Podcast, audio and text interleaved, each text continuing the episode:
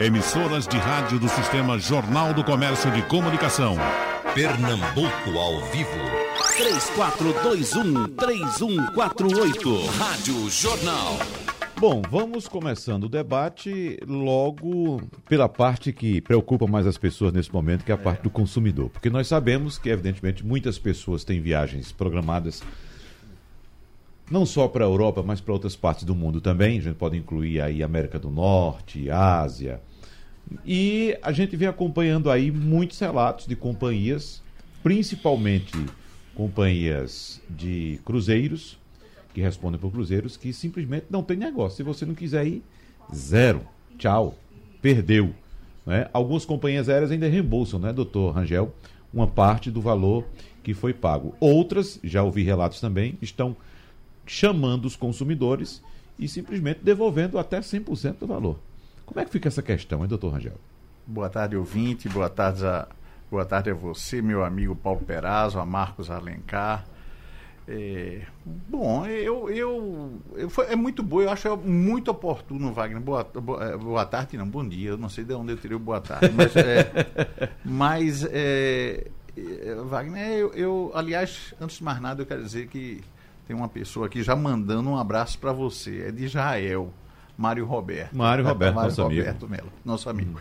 Viu? Mas a, a verdade é o seguinte: eu estava vindo para cá e várias pessoas ligando para mim exatamente para saber sobre isso. A situação dos consumidores numa situação de emergência como nós estamos vivendo agora. Ainda não é uma emergência pública no Brasil declarada, mas a, a, nós estamos vivendo num, num momento é, de emergência sim. Então, o, eu não sei, eu acho que cada caso deve ser isolado, deve ser tratado isoladamente, deve ser visto isoladamente. Evidentemente, o consumidor ele tem que buscar o tudo que ele gastou, quanto ele gastou. Aí eu, eu gastei com o transporte eh, na locação do veículo quando eu desembarquei no aeroporto tanto, eu já paguei, já adiantei o hotel tanto, eu já estou é, é, gastei da, a viagem com o cruzeiro é, mais tanto. Então, o, o, consumidor ele tem que buscar a totalidade do valor pago com cada fornecedor. Com cada fornecedor. Bom, é, a gente também sabe ao mesmo tempo que trata-se de um caso fortuito de força maior não é verdade? Então, a gente também não. não o, quem, o sistema não pretende inviabilizar as empresas.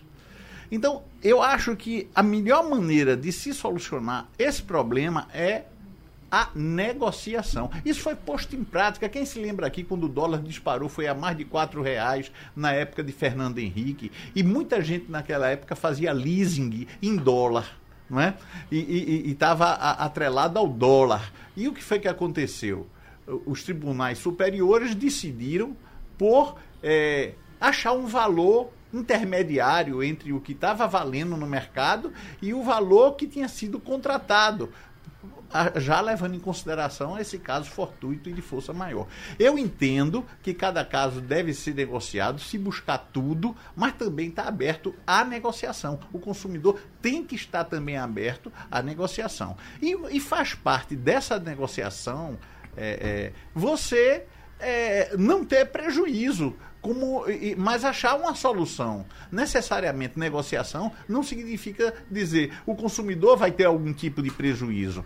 Mas, por exemplo, vamos chegar para a empresa aérea e dizer, olha, vamos remarcar essa passagem para setembro, em setembro eu vou ter poder. É, sair nesse período. Eu, eu, eu vai ter um, algum cruzeiro essa época, se tudo voltar à normalidade. Vamos deixar para marcar, vamos fazer uma negociação é, é, com a empresa do, do cruzeiro e, e, dizer assim, olha, a gente, eles se comprometem, tá? A empresa, a empresa responsável se compromete a lhe entregar um novo passeio em uma nova situação, em uma nova, em uma nova data. Tá?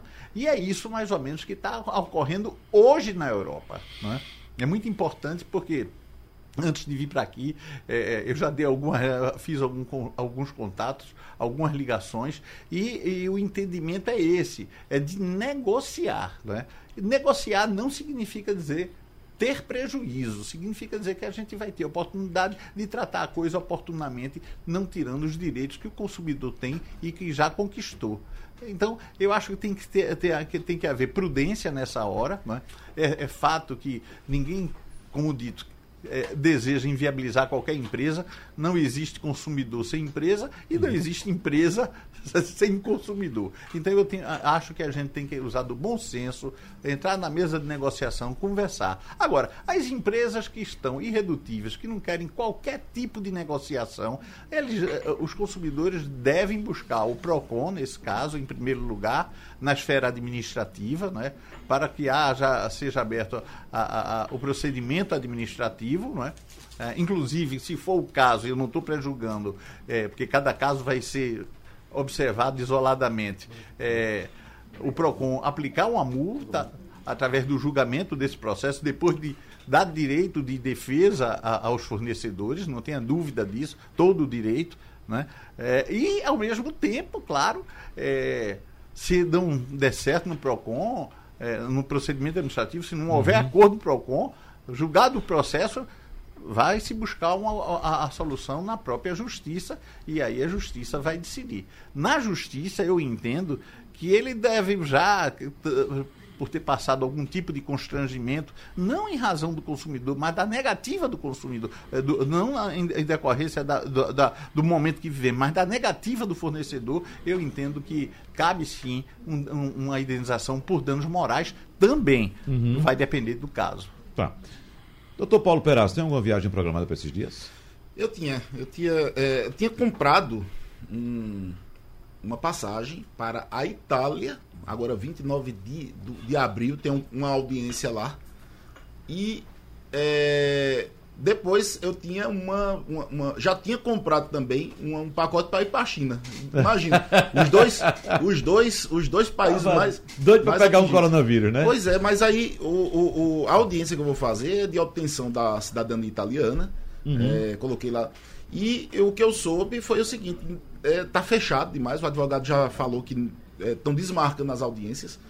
E o evento da China, é, eu acho que no começo da história já desmarcaram logo. Então, assim, eu fico imaginando. Isso é uma, um pingo no oceano. Imagina a quantidade de negócios, de hotéis, passagens aéreas, consumo de alimentos, é, negócios potenciais a serem fechados. A feira de Cantão, que é a maior feira do mundo, que não vai ser realizada. Eu vou dizer uma coisa, Wagner. Se a gente pensar nisso tudo, a economia global vai dar um baque esse uhum. ano. Muita gente vai deixar de fazer os negócios. Ah, pode fazer pela internet e tal. Não é assim, não. Tem negócio que você precisa ir, você precisa eliminar, você precisa conhecer as pessoas, você precisa saber o ambiente. E é, quando começa desse jeito, é, as pessoas sem poderem circular, etc., pode ter certeza, é, o PIB do mundo vai cair muito esse ano, a gente vai sentir isso aqui, querendo ou não. Se tudo se resolvesse pela internet, não existia já tinha executivo. Não né? é? Pois é, pois é. Enquanto, enquanto as, as é, é, questões aqui de dentro, eu quero trazer logo uma novidade boa, tá certo? Nos últimos 10 anos, o pessoal teve muito prejuízo, sabe, Wagner? Porque se aposentou e a aposentadoria muitas vezes vinha com fator previdenciário e etc. E as pessoas pegaram baixo valor. Primeira dica: você tem 10 anos para pedir a, a, sua revisão de aposentadoria é, a partir do primeiro recebimento. Então, já a gente está em, em março de 2020. Aproximadamente as pessoas que recebe, receberam o primeiro pagamento em março de 2010 tem até esse mês, por exemplo, para colocar. Você tem 10 anos, é assim, fale agora ou cale-se uhum. para sempre. Dá uma decadência e você não pode pedir mais nada. Uhum. É, mês passado eu falei, mas vou repetir porque eu acho que muita gente não sabe.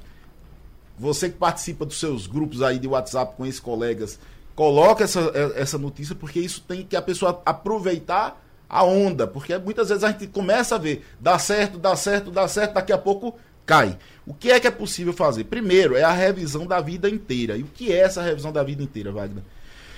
Muita gente era ganhava bem no passado. Por exemplo, Rangel, lembra da época dos bancos, 70, 80, que o cara ganhava bem, todo mundo era empregado do Banorte, era empregado do, do, do, do Bandep, ganhava bem.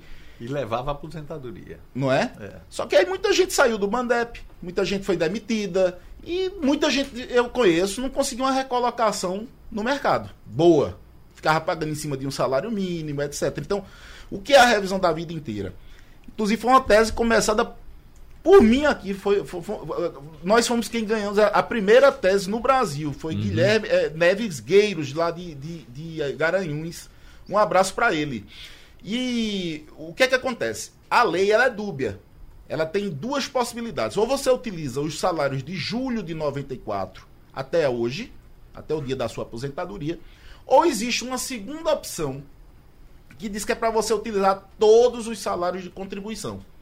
Então, vê só, esse cara que ganhava bem na década de 70 e 80, ele, ele pode fazer um recálculo e ver se utilizar os salários de 70 e de 80, se vai dar uma média maior do que a média de hoje.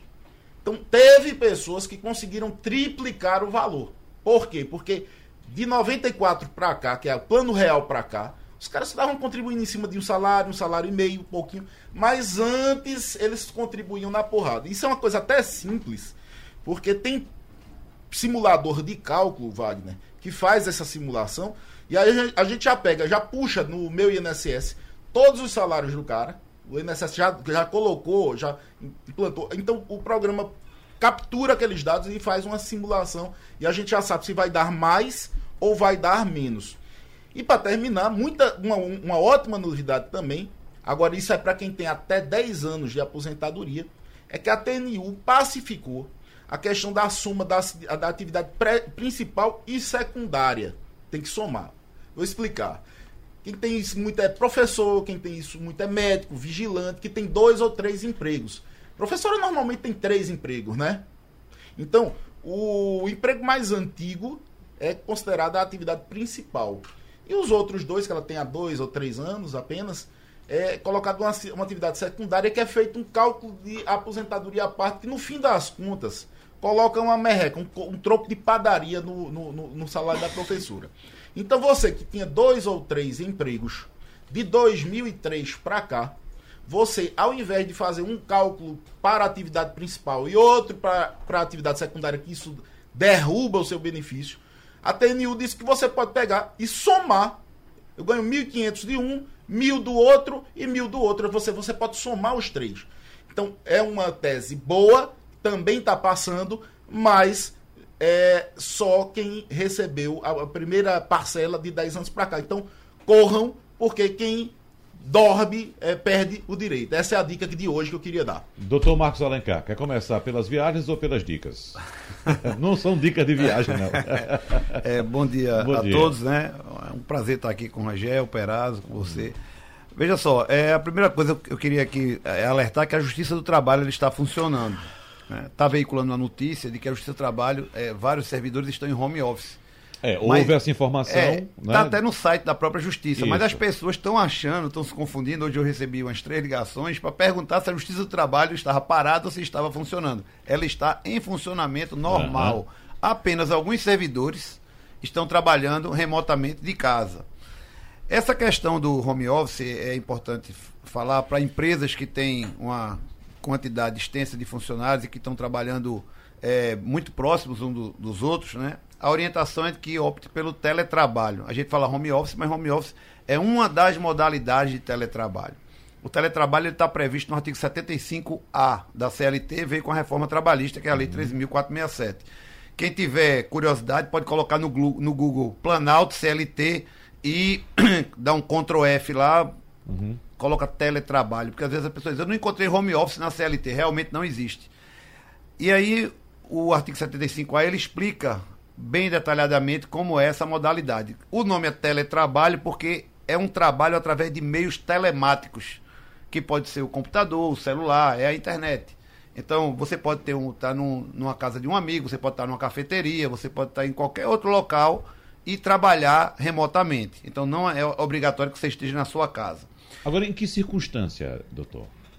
Veja, é, diante desse, dessa pandemia, né? Dessa que- crise. Dessa crise que nós Aham. estamos passando. O trabalhador é, pode se recusar a ir à empresa Não, trabalhar? veja, é uma orientação da própria Or- Organização eh, Mundial de Saúde de que evite aglomeração. Então, se você vai numa empresa, vou dar um exemplo, um call center, que tem lá 200 pessoas trabalhando com uma distância de 30 a 40 centímetros de uma para outra, né? E às vezes é um, um andar só, com a mesma refrigeração, todo mundo utilizando o mesmo banheiro. O espaço fechado. O espaço fechado, então, é, num call center não sei se é possível a pessoa trabalhar de casa, acredito que não. Mas existem indústrias que têm essa mesma é, situação. É aconselhável, até para o bem da própria empresa, que se estimule. Né, um, é só fazer um aditivo provisório ao contrato de trabalho para que os empregados trabalhem de casa. Por quê? Porque se eles adoecerem, é, a- a- o prejuízo será maior para todo mundo, para a saúde do trabalhador e também para a lucratividade da empresa. Então, quem eh, estiver nos ouvindo, é importante que faça uma análise de cada empresa. Será que eu posso mandar o pessoal administrativo trabalhar de casa? Se puder, é melhor. Isso não é para gerar pânico, mas é uma orientação que vem nesse pico que nós estamos eh, passando agora no Brasil. Né? Ah, Existe uma notícia boa hoje que a China já está lá em declínio e com um número insignificante perto da população eh, chinesa. Né? Sei lá, 13 casos, então é uma coisa assim desprezível.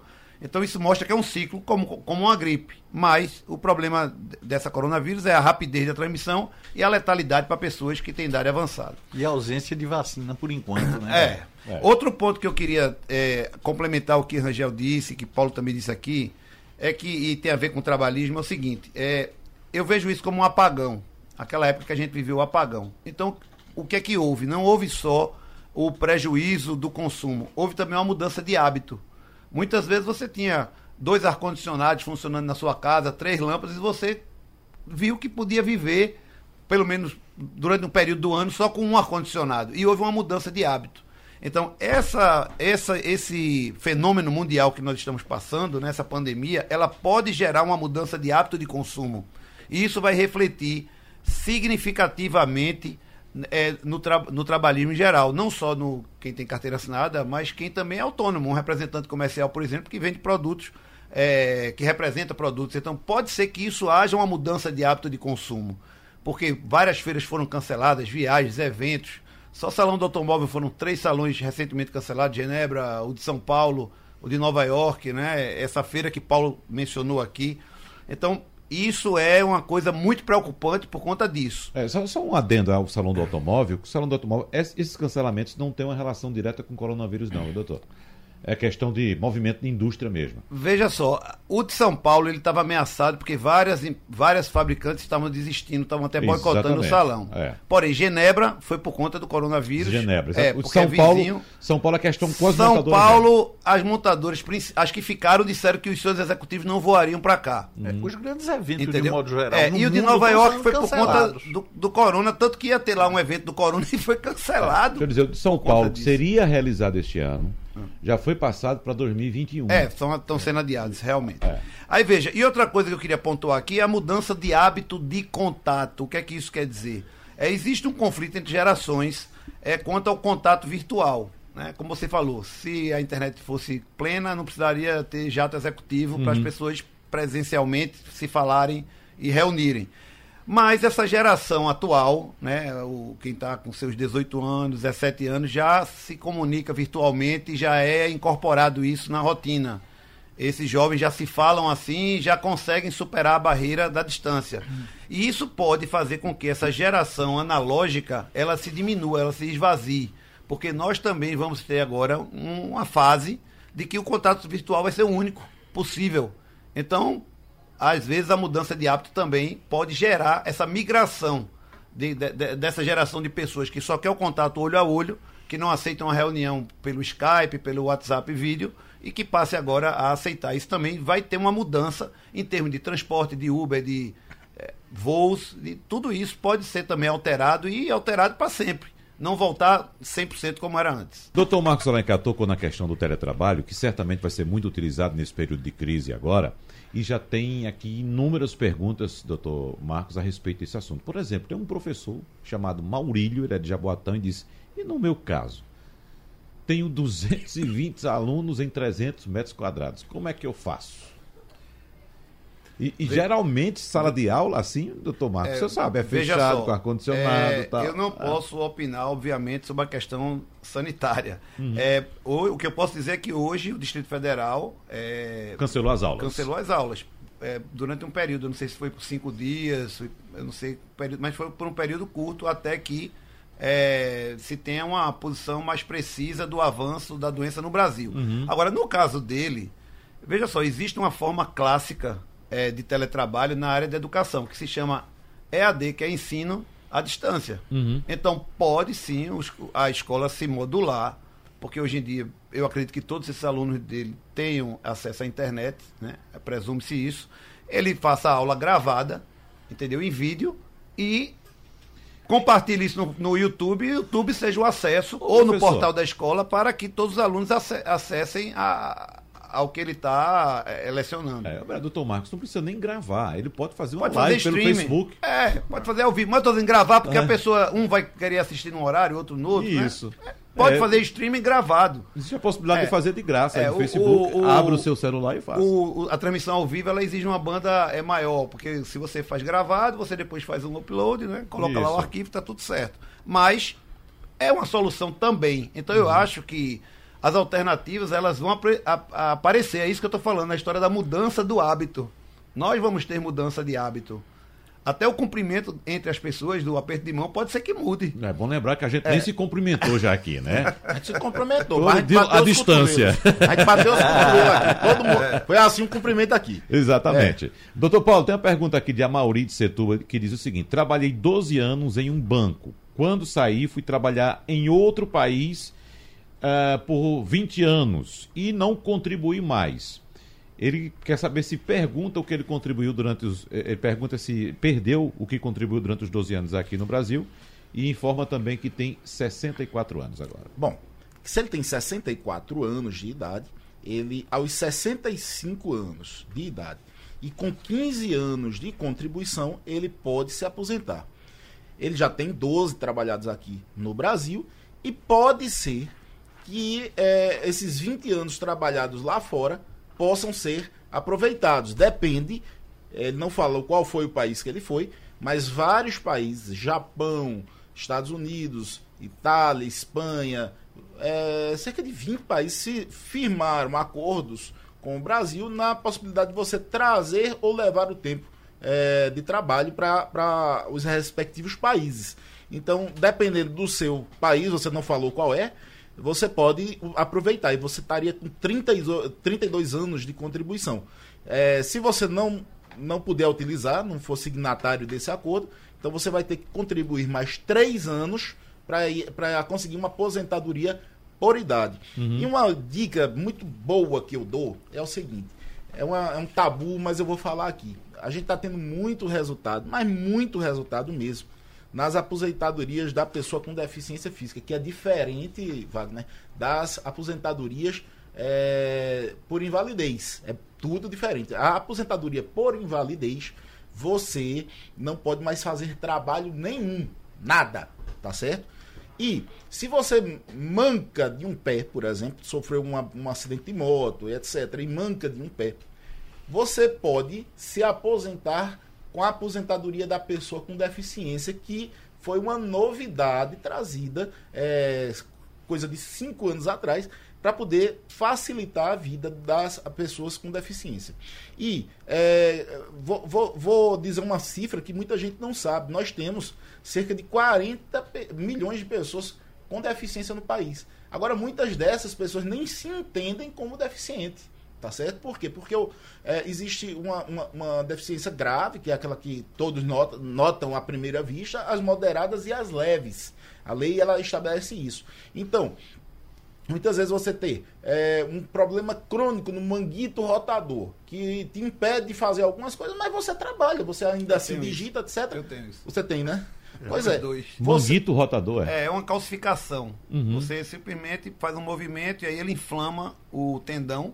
O tendão trava, você não consegue levantar o braço, você não consegue. É. E a dor é, é de matar. Uhum. Parece ter uma faca cortando o seu ombro. Pronto, Marcos, você, por Eu exemplo, faço exercício diário para que não, você não pode isso. pedir a classificação é, para contribuir como pessoa com deficiência. É porque é o seguinte, as pessoas muitas vezes não querem admitir para a sociedade, para a família, nem falta para elas mesmas, sabe, que isso é uma deficiência. Mas é, porque causa limitações. Você, Só- né, você às vezes não quer dizer Não, você não consegue público, digitar, você não consegue pegar um.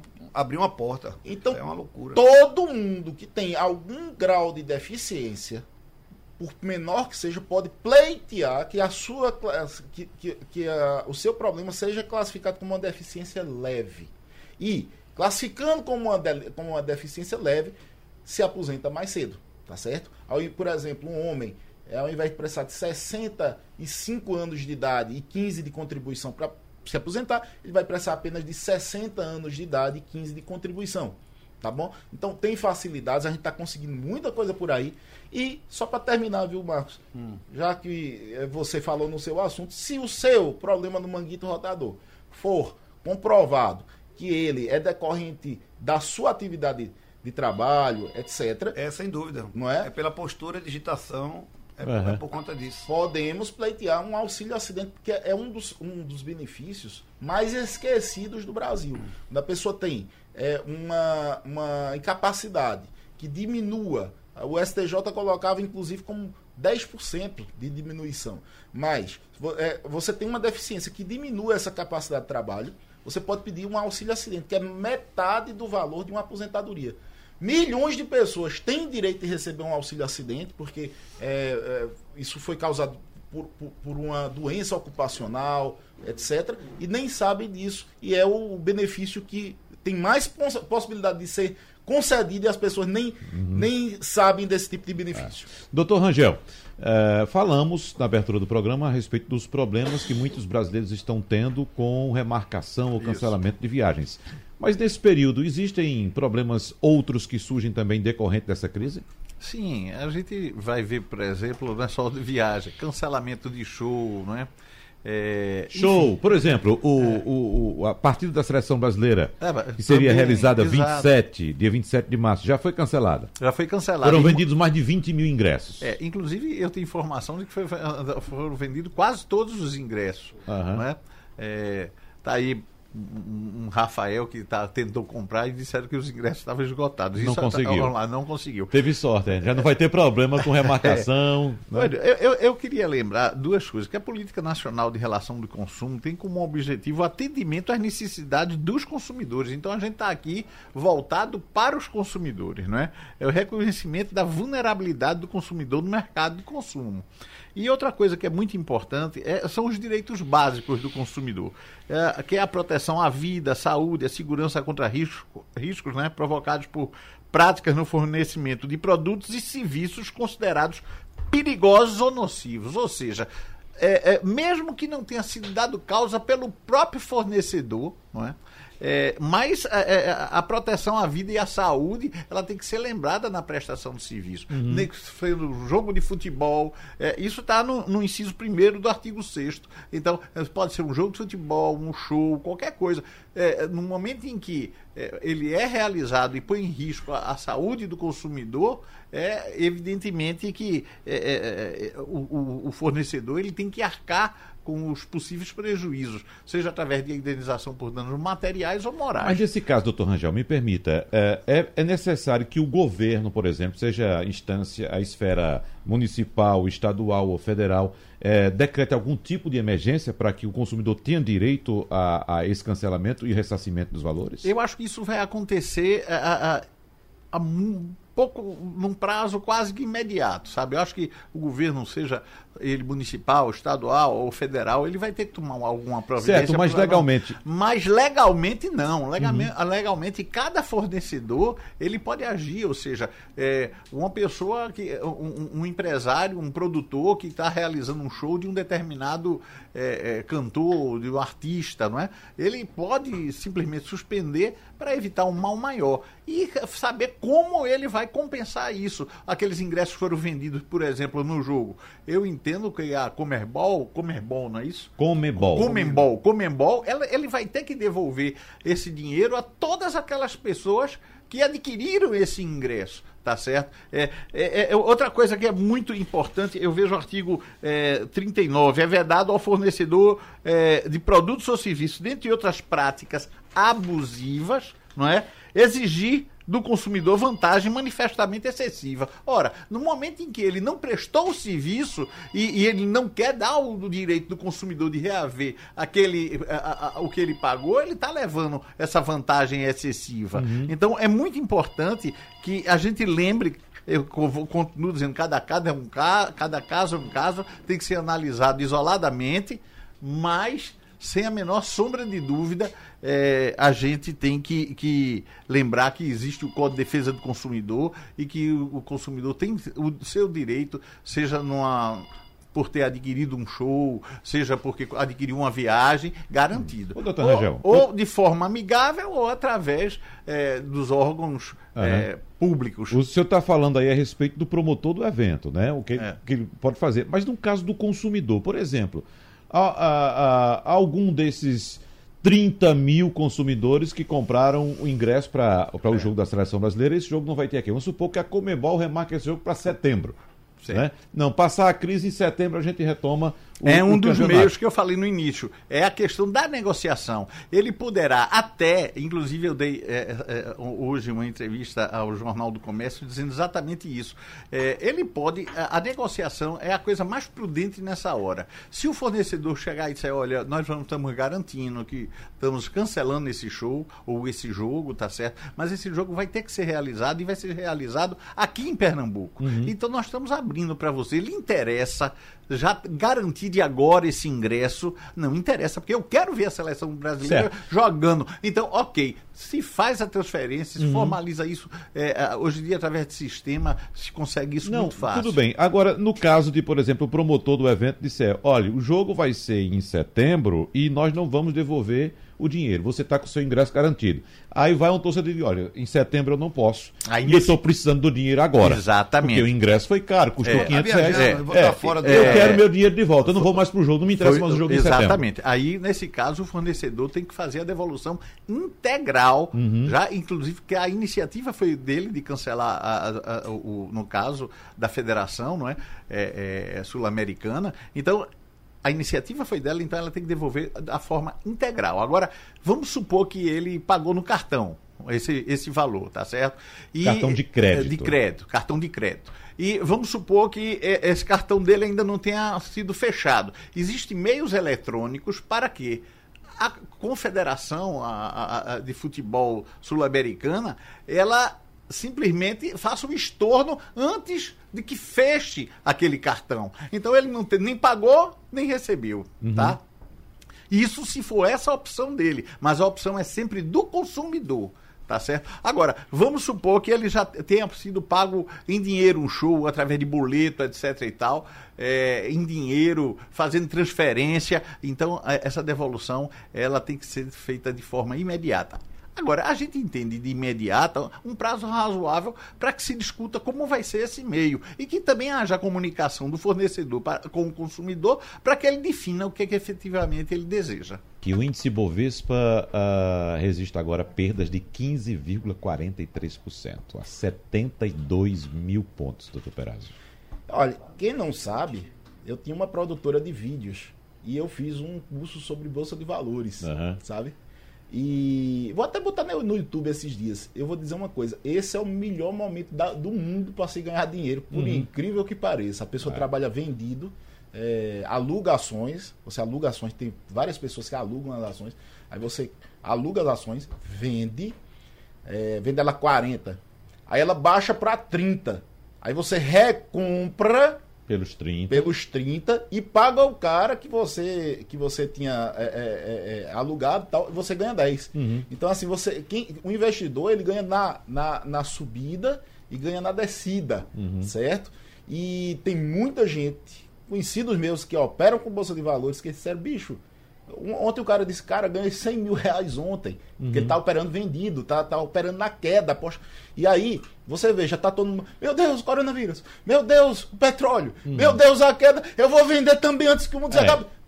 Então, esse aí é, o- é a venda da emoção. Os, Não, funda- é- é- os fundamentos econômicos, eles não estão. Ninguém deve forte. realizar o prejuízo nesse momento. Eles deve não tão forte aguardar, deve, isso. é, deve aguardar, é, é, vai passar, é, vai readquirir o seu valor. Isso não pode, pode ser que não aconteça agora, em, é, em- em- abril, em maio, em junho, mas com certeza até setembro a coisa vai estar mais ou menos normalizada. E aí, o que eu vi ontem foi o seguinte: eu vi uns amigos dizendo o seguinte: olha, por exemplo, tem, tem indústrias indústrias gripais nos Estados Unidos que as ações estão subindo. Por quê? Porque o pessoal vai tomar. Então, veja, é, é- é- isso eu aprendi, que já faz o quê? Uns 15 anos que eu opero com bolsa. Essas situações de venda por emoção, de desfoque, ai, ai, o mundo vai acabar. ai. Outra coisa, Olha, Wagner. Quando você entra, Wagner, eu vou dizer uma coisa: quem entrar daqui, coisa de um mês, quando a- essa emoção se estabelecer, se estabilizar, desculpa, pode ter certeza, vai ganhar coisa aí de 30%, 40%. É ter calma para não vender agora. E daqui uns dias Ô, Wagner. a, a, a, a- situação se normaliza, eh, as empresas não vão quebrar, as empresas não perderam valor real, é valor emocional, e aí a coisa começa a subir. Cuidado.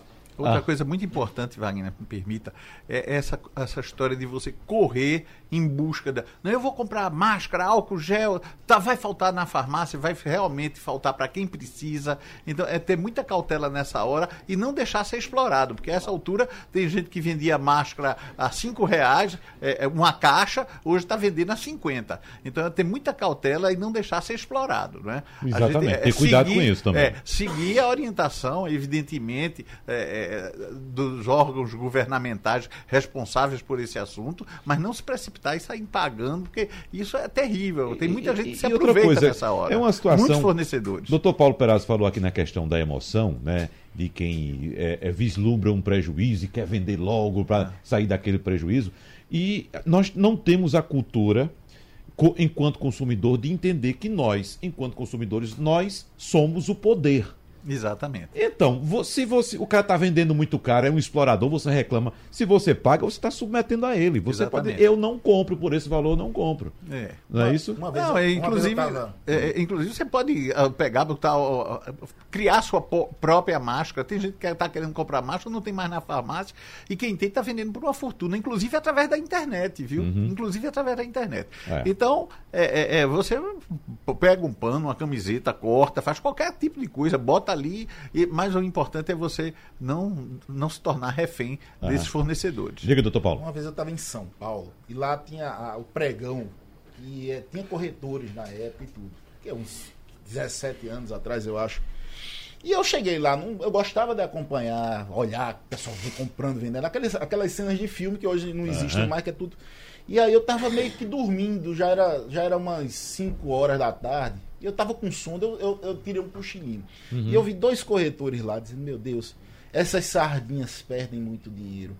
Os tubarões chegam, eles sabem lidar com a emoção, eles sabem lidar com o pânico, eles incentivam o pânico, eles jogam o pânico, a sardinha se desespera e é aí que vem o bote. E eu comecei a ouvir, sabe, Wagner, naquela coisa que a gente ouve falar do livro, do filme, e eu vi o cara falando na minha frente que às vezes o pânico é criado, é criado justamente para se ganhar muito dinheiro, sabe? Então, é, nesse jogo de, de econômico, não duvidem que tem gente ganhando bilhões de reais aí com essa, com essa, com essa queda, com a, com a propagação do pânico e é, colocando dinheiro nisso aí. E, e complementando, eu queria dar, antes que a gente passe para outro assunto, ontem o houve a aprovação, a derrubada de um veto Do veto, eu queria tocar nesse assunto também, doutor Paulo. Do Né? BPC.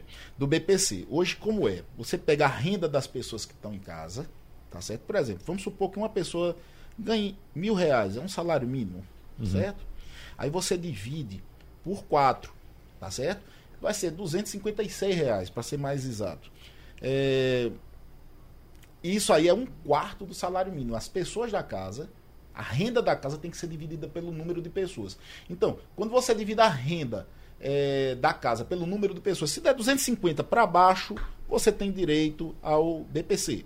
Se der 250 para cima, já dificulta a sua vida, tá certo? Os juízes muitas vezes olham que a pessoa tem um filho deficiente, ganha um salário mínimo, são apenas duas pessoas em casa, mas ele dá porque considera aquela uma situação de, de pobreza. Mas na lei diz que é um quarto do salário mínimo por pessoa. A renda da casa é essa. Então o que foi que aconteceu?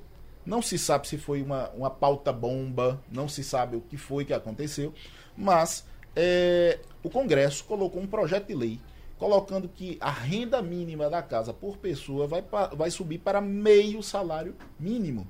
Ok? Então, isso significa que, por exemplo, pessoas com dois mil reais de salário, ou se o marido e a mulher ganham é, mil reais cada um e tem dois filhos, eles já vão poder conseguir a, o BPC para um filho deficiente, que hoje eles não poderiam. Isso vai dobrar é, a quantidade de pessoas com direito ao BPC. A, a injeção na economia estão projetando entre 20 a 30 bilhões de reais e muita gente, mas muita gente que tentou o amparo social é, no passado e tinha uma rendinha um pouco acima desse um quarto um salário mínimo vai poder entrar. Então foi feito o projeto de lei, Bolsonaro mandaram para Bolsonaro, Bolsonaro vetou é, o, o, esse ponto do projeto porque alegou que o governo não tinha dinheiro para pagar o, voltou para o Congresso, o Congresso derrubou o veto de Bolsonaro e Bolsonaro ou sanciona, e se ele não sancionar em 48 horas, o presidente do Congresso pode sancionar no lugar do presidente.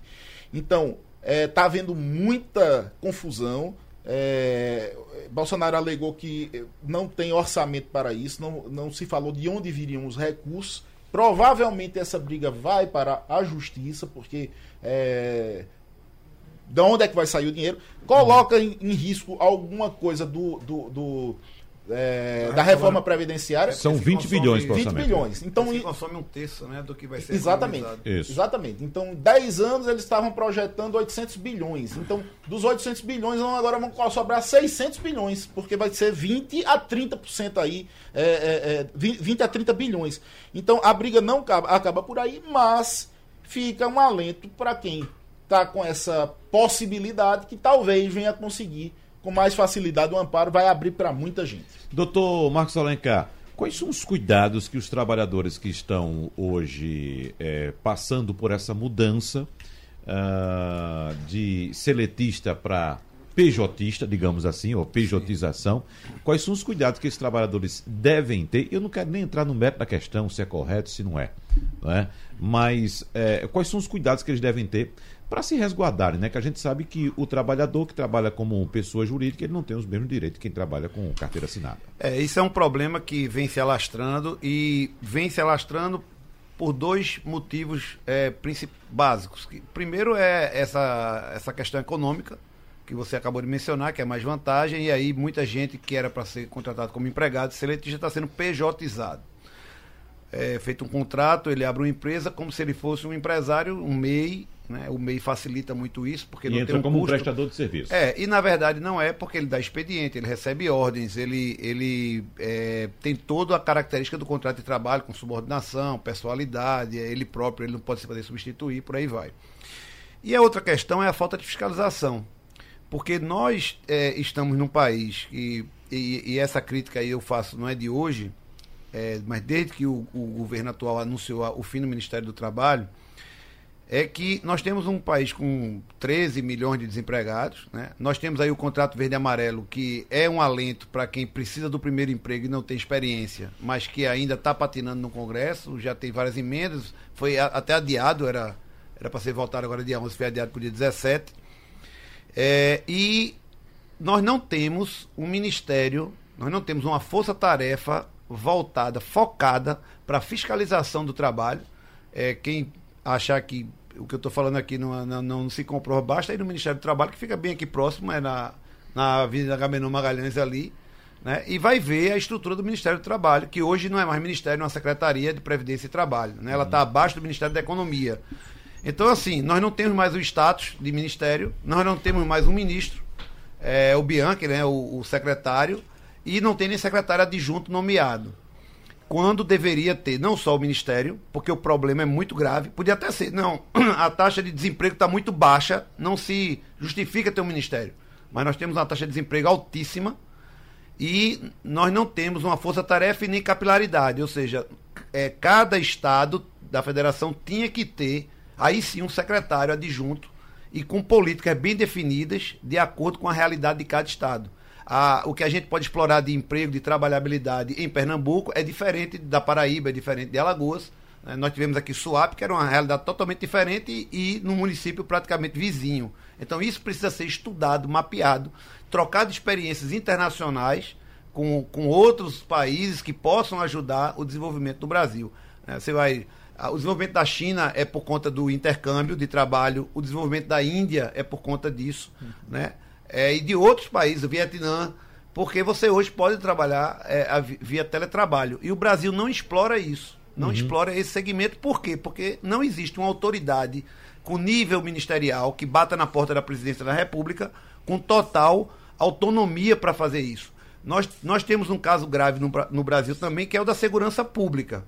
Mas aí existe um ministro como o Sérgio Moro, que vem demonstrando aí que os índices estão caindo e o cidadão está se sentindo mais seguro, apesar da insegurança ainda ser tremenda. Mas o que eu quero dizer é isso: a gente precisa de um Sérgio Moro na área trabalhista, pensando 24 horas como fazer do país né, um país que não tem esse alto, alto índice de desempregados.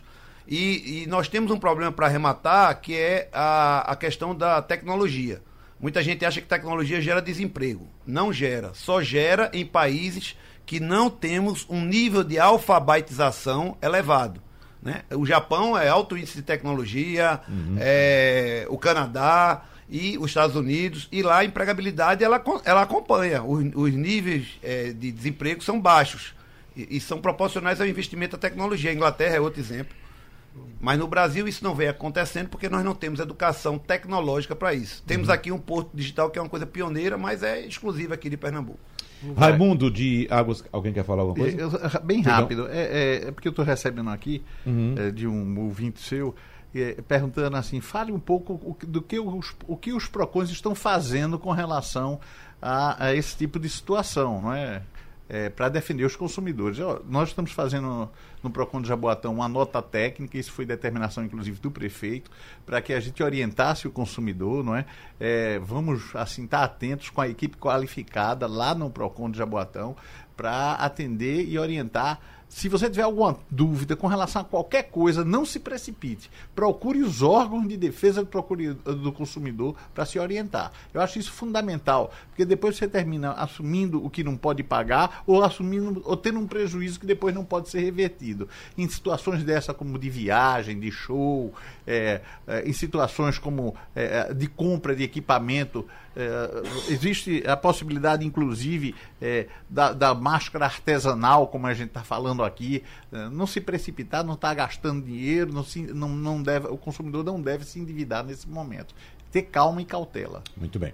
Raimundo de Águas Compridas pergunta aqui para o doutor Paulo Perazzo. Ele diz que tem chikungunya há quatro anos, tem 30 anos de contribuição, é servidor público municipal e quer saber se já pode pedir aposentadoria, já que da alega que a doença dele não tem cura nem tratamento, doutor Paulo. Olha, a, o que dá direito não é a doença, o que dá direito é a incapacidade. Eu sempre cito a AIDS, por exemplo. Hum. Você pode ter AIDS, mas você pode não ser incapaz. Estar tomando o, o medicamento, o coquetel, e não ter, apresentar nenhum sinal exterior, nenhum tipo de incapacidade. Agora, se é, ele teve a chikungunya, que eu acho que ele nem sei se, se continua no organismo dele, mas o, o é, de, sim, deixou incapacidade. Uhum. E hoje ele tem é, dificuldade de movimentação, que eu sei que muita gente ficou com uma debilidade é, na articulação, etc. Se ele provar que é, essa, essa dificuldade consegue incapacitá-lo para o trabalho, ele pode se impedir a aposentadoria dele, passar por uma perícia e afeta diferentemente algumas pessoas. Se ele já tiver numa unidade mais avançada ou for mais frágil para esse tipo de situação, certamente ele vai conseguir a aposentadoria em decorrência dessa chikungunya. Muito bem. Para a gente fechar rapidinho, doutor Rangel tem uma questão aqui de Israel Júnior de Água Fria. Diz que desde maio do ano passado a conta de energia dele teve uma alta e essa alta se manteve sem motivo aparente. Diz que a casa é nova, instalações novas, lâmpadas em LED e desde novembro solicitou uma visita técnica da CELP, mas até agora nada. O que é que ele deve fazer? Procurar o órgão de defesa do consumidor, fazer uhum. um relato e aí a gente vai anotar, evidentemente, a reclamação dele é, vamos ouvir a CELP, dar um prazo para que a CELP se pronuncie. Caso a CELP não, não se pronuncie, a gente vai marcar uma audiência de conciliação. Se efetivamente não for resolvido, a gente vai dar um prazo de defesa para que a CELP se manifeste e depois esse processo vai ser julgado, julgado administrativamente. Muito bem. Então, doutor José Rangel, doutor Marcos Alencar, doutor Paulo Perazzo, muito obrigado mais uma vez pela colaboração para os nossos ouvintes aqui. Muitas dúvidas, muitas perguntas aqui, como vocês sabem, né? Mas infelizmente nosso tempo, como sempre, é muito curto para tanta demanda. Muito obrigado.